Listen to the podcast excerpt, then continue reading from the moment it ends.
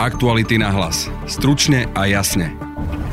Ми дуже цінуємо вашу оборонну підтримку і вашу рішучість. Pomôžu nám ďalšie dodávky zbraní, najmä lietadla a vrtulníky, embargo na ropu a plyn a naše pridruženie sa k Európskej únii. Ukrajinský prezident Volodymyr Zelenský prehovoril v slovenskom parlamente. Chce, aby sme boli hlasom jeho krajiny v únii. Свобода без сили це просто марення і не більше. Veľmi si ceníme vašu obrannú podporu a rozhodnosť, ktorá hovorí o tom, že sloboda bez sily to je iba márne. Opozícia príhovor Zelenského odignorovala. Robert Fico ho považuje za klamára. V druhej časti podcastu sa pozrieme na policajné preverovanie Penty, ktorá si pred 10 ročím vytiahla napriek zákazu zisku 400 miliónov z poisťovne dôvera. S Martinom Turčekom. Úrad pre dohľad nad zdravotnou starostlivosťou ešte dnes spochybňuje jednak túto transakciu v minulosti a jednak to, ako sa prejavuje na účtovníctve dôvery dnes a na tom, ako veľmi je zaučtovaný ich poistný kmeň na akú vysokú sumu. Je útorok, 10. máj. Počúvate podcast Aktuality náhlas. Moje meno je Jaroslav Barborák. Ruský prezident Vladimír Putin nariadil útok na Ukrajinu a rozputal ozbrojený konflikt v susedstve Slovenska. Ukrajinské mesta ostrelujú, stá tisíce Ukrajincov hľadajú záchranu v zahraničí. Dianie vo vojnou zasiahnutej krajine monitoruje vyslaná reportérka aj náš spravodajský tím 24 hodín denne, 7 dní v týždni. Všetky aktuálne informácie nájdete na Aktuality.sk. Stred tyranie s demokraciou, ktorá sa nemusí zastaviť na hraniciach s Ukrajinou. Tak vidí prezident Volodymyr Zelenský Putinovú agresiu vo svojej krajine. Drahí slovácky národy, pozdravujem vás z Kijeva. Svoj pohľad ponúkol ukrajinský prezident aj slovenskému publiku, tomu bezprostrednému v rokovacej sále a prostredníctvom médií celej krajine.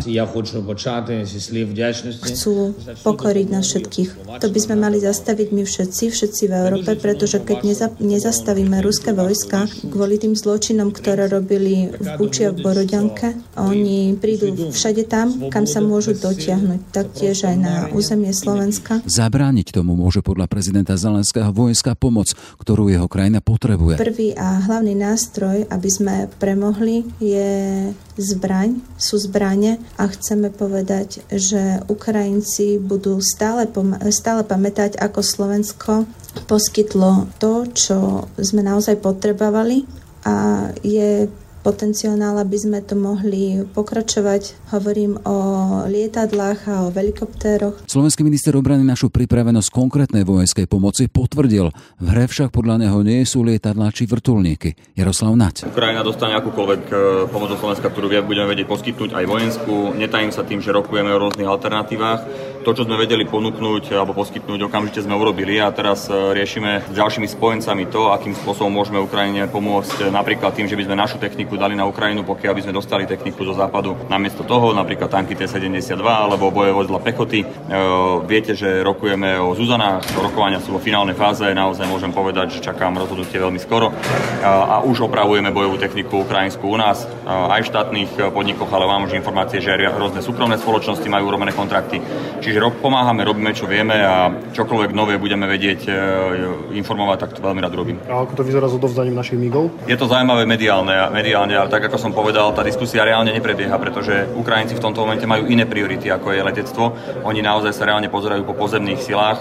Tá vojna teraz prebieha vyslovene medzi delostrelectvom, potrebujú hufnice, potrebuje, potrebujú iné, iné delostrelectvo, potrebujú tanky, bojové vozidla pechoty a podobnú techniku a samozrejme potom protitankové riadené strely a tak ďalej. Čiže toto je to, eh, po čom najviac pozerajú a toto je cesta, ako pomôcť Ukrajine vojensky teraz najviac. Ukrajine podľa Volodymyra Zelenského významne pomôžu aj plán plánované sankcie v rámci 6. balíka, diskutované embargo na ropu a neskôr na plyn. Rozumieme, že pre vás je to ťažké a rozumieme, že otázka ruskej nafty a jej náhrady nie je momentálne možné pre Slovensko. Všetko rozumieme, rozumieme tomu, ale chcel by som vám povedať príklad, aby ste nás rozumeli lepšie. Príkladom bol podľa ukrajinského prezidenta prístup Ruska, ktoré si Ukrajinu chcelo pripútať lacným plynom. Chceli dať nám nejaké zľavy na plyn, aby ruské námorníctvo bolo na Ukrajine. Ale bola to iba, bolo to iba prikrytie pre vydávanie pasov, ruských pasov našim ľuďom. Bolo to prikrytie pre propagandu a pomalú anexiu, ktorú trebalo iba uskutočniť vtrhnutím na naše územie, čo sa aj stalo v 14. roku. Práve to bolo v našej histórii, v našich dejinách a chcel by som, aby všetci naši priatelia tomu unikli, aby neboli tak politicky závislí na ruskom plyne. Prvýkrát sme uvideli my porušenie zmluvných podmienok Rúska, ako premieňajú komerčné siete na tzv. reťaz, ktorou držia štát pri sebe. Počas príhovoru v rokovacej sále nebola väčšina opozície a malá časť, ktorá tam vydržala do jeho začiatku, demonstratívne sálu počas Zelenského slov opustila. Robert Fico Zelenského počúvať odmietol, považuje ho za človeka, ktorý klame na dennej báze.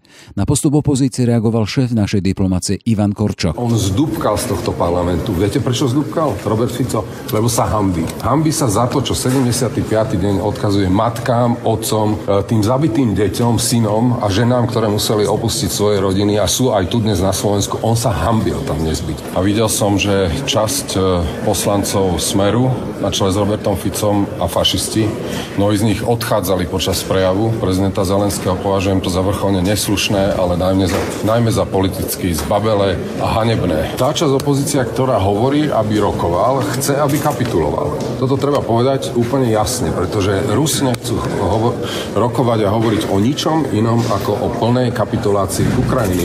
Juraj Krúpa a Kristian Čekovský. Vďaka prezidentovi Zelenskému prebehla v našom parlamente deratizácia. Deratizácia politických kríz, ľudí, ktorí zrádzajú Slovensko a bez problémov by ho zrádzali aj v budúcnosti. Nestoja na strane Slovenska alebo na strane demokratickej Európy, ale na strane Putina a jeho vojnových zločinov. Tliachajú z prostosti o tom, že kto všetko za to môže, ignorujúc fakty, že jediný, kto za to môže, je Putin. Je veľmi dôležité, aby títo ľudia sa už v živote k moci nedostali, pretože nás stiahnu hlboko do rôznych putinovských dier, odkiaľ sme sa ťažko vyhrabávali 40 rokov. Teraz, keď mohli byť v plene a mohli počuť o tom, aké vojnové zločiny sa páchajú, ako sa pácha násilie, ako sa znásilňujú ženy, ako sa odvliekajú ľudia bez pasov do Ruska, tak v takomto momente, v takejto situácii zutekali z pléna Národnej rady, aby to nemuseli počuť a aby sa mohli správať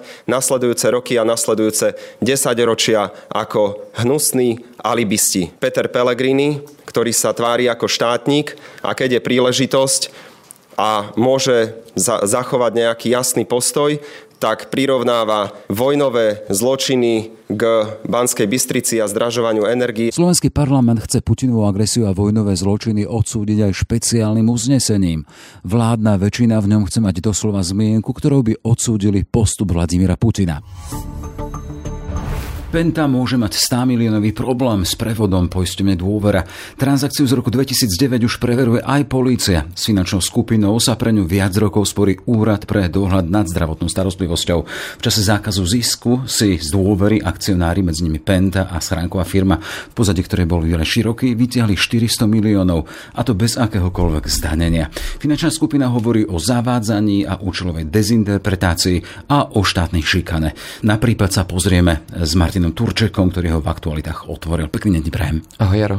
Martin, prečo vlastne ten prípad poisťovne dôverať hodný pozornosti a keď hovoríme, že to je už prípad z roku 2009, čiže po takmer 13 rokoch? Tento prípad sa naozaj e, vyvíja už od roku 2009, e, postupom času nejakým spôsobom postupuje a práve Úrad pre dohľad nad zdravotnou starostlivosťou ešte dnes spochybňuje jednak túto transakciu v minulosti a jednak to, ako sa prejavuje na účtovníctve dôvery dnes a na tom, ako veľmi je zaučtovaný ich poistný kmeň, na akú vysokú sumu eh, je zaučtovaný majetok dôvery.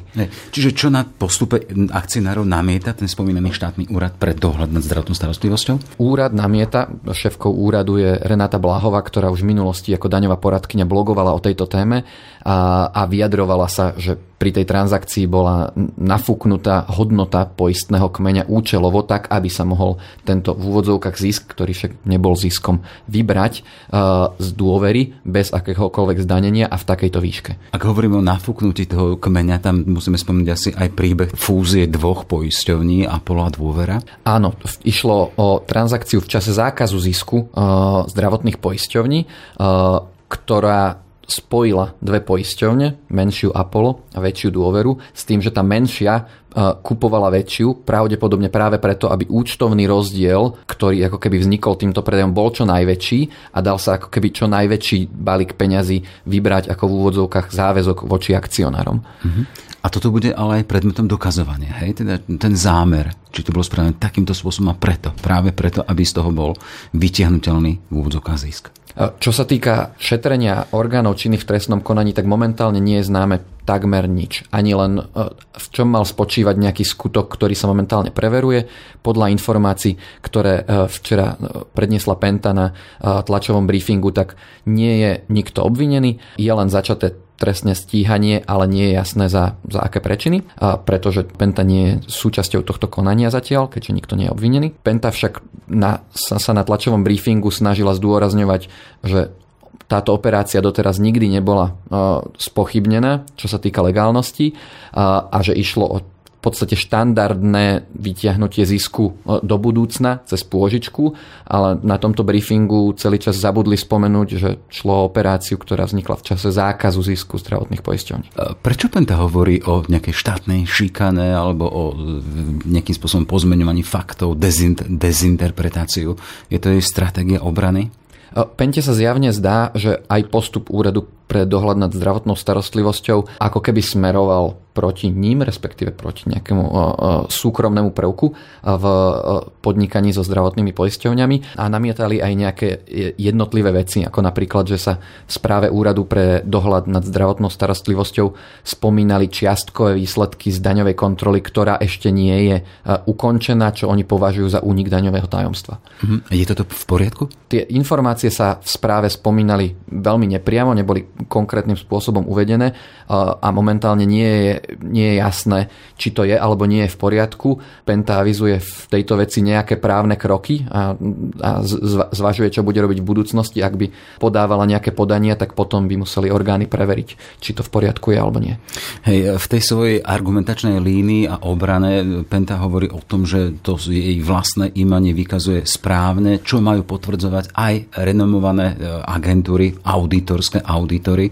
S týmto sa ako vysporiadame? Áno, Penta tvrdí, že má množstvo znaleckých posudkov a stanovisk auditorov a znalcov eh, na to, že to bolo zaučtované v poriadku, ale pokiaľ viem, tak práve aj títo znalci, respektíve auditory, eh, majú byť eh, predmetom toho preverovania orgánov činných v trestnom konaní, o ktorom zatiaľ bohužiaľ takmer nič nevieme, ale aj na toto sa má policia pozerať, či tie posudky boli v poriadku. Ešte kým sa dostaneme k tomu policajnému vyšetrovaniu, ešte stále ten úrad pre dohľad, on, aspoň v toho, z toho, čo píšeš, v horizonte vidí tú šancu, že sa tých vyše 400 miliónov vráti do systému zdravotného poistenia? Áno. Čomu dáva tu nádej? Uh, úrad pre dohľad sám vedie nejaké konania voči Pente a má informáciu o tom, že sú vedené uh, daňové kontroly v dôvere, uh, prípadne iné rozhodovanie štátnych orgánov, ktoré by v istom prípade mohlo viesť práve k tomu, že bude spochybnená legálnosť tejto transakcie, na základe ktorej by sa ten balík peňazí alebo jeho istá časť musela vrátiť do systému zdravotného poistenia do majetku dôvery. Uh-huh.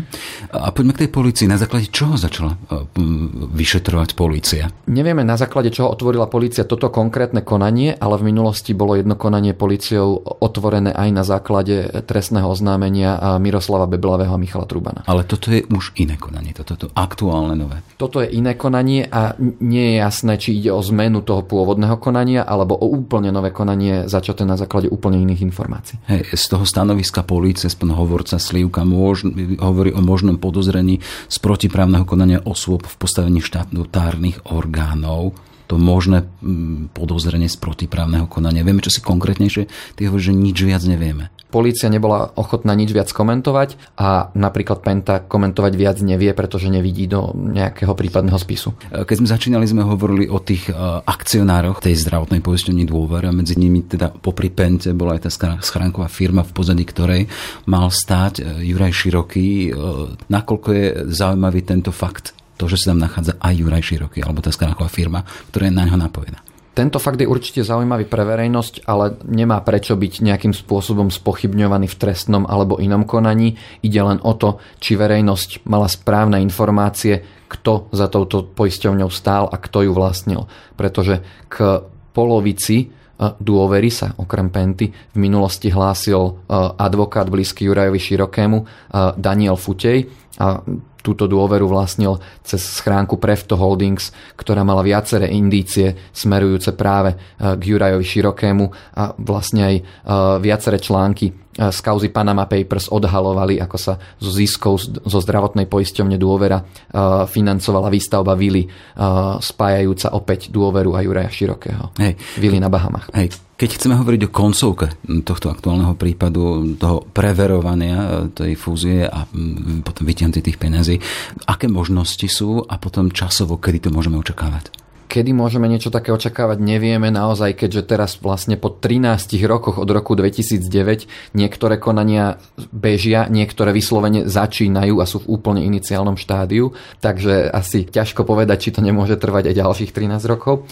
A aké môžu byť výsledky naozaj na základe toho, že napríklad o preverovaní policie máme takmer nulové informácie, je veľmi ťažké odhadovať, k čomu to môže viesť a či to konanie má nejakú silnú dôkaznú situáciu smerom k tým trestným činom, alebo naopak nie. A keď sa vrátime úplne zase na začiatok, dôvod na to, že sme sa tej kauze, alebo to, že to získalo miesto na prvej strane našich aktualít, prečo? Pretože ide o veľký prípad, v ktorom išlo už aj v minulosti o veľmi veľké množstvo peňazí, ktoré boli vyplatené. Aj v minulosti sa médiá tejto kauze venovali veľmi významným spôsobom a dnes ide o akýsi aktualizačný moment, ktorý opäť pripomína, že niečo na tomto nemuselo byť v poriadku. Je to teraz len otázkou, či tam mohlo niečo trestnoprávne nebyť v poriadku, ako môže naznačovať nejaké začaté konanie, alebo či ide len o akúsi morálnu rovinu, ako povedal na briefingu eh, jeden z partnerov Penty, že môže verejnosť vnímať amorálnosť vytiahnutia 400 miliónov eur, ale transakcie doteraz neboli trestnoprávne spochybnené mm. alebo legálne spochybnené. Jasne. Čiže tento prípad budeš pozorne sledovať. Toľko teda Martin Turček z investigatívneho týmu Aktuality. Všetko dobré, nech sa ti darí. Ďakujem, ahoj Jaro. Aktuality na hlas. Stručne a jasne. Sme v závere. Za pozornosť ďakujú Denisa Žilová a Jaroslav Barborák. Aktuality na hlas. Stručne a jasne.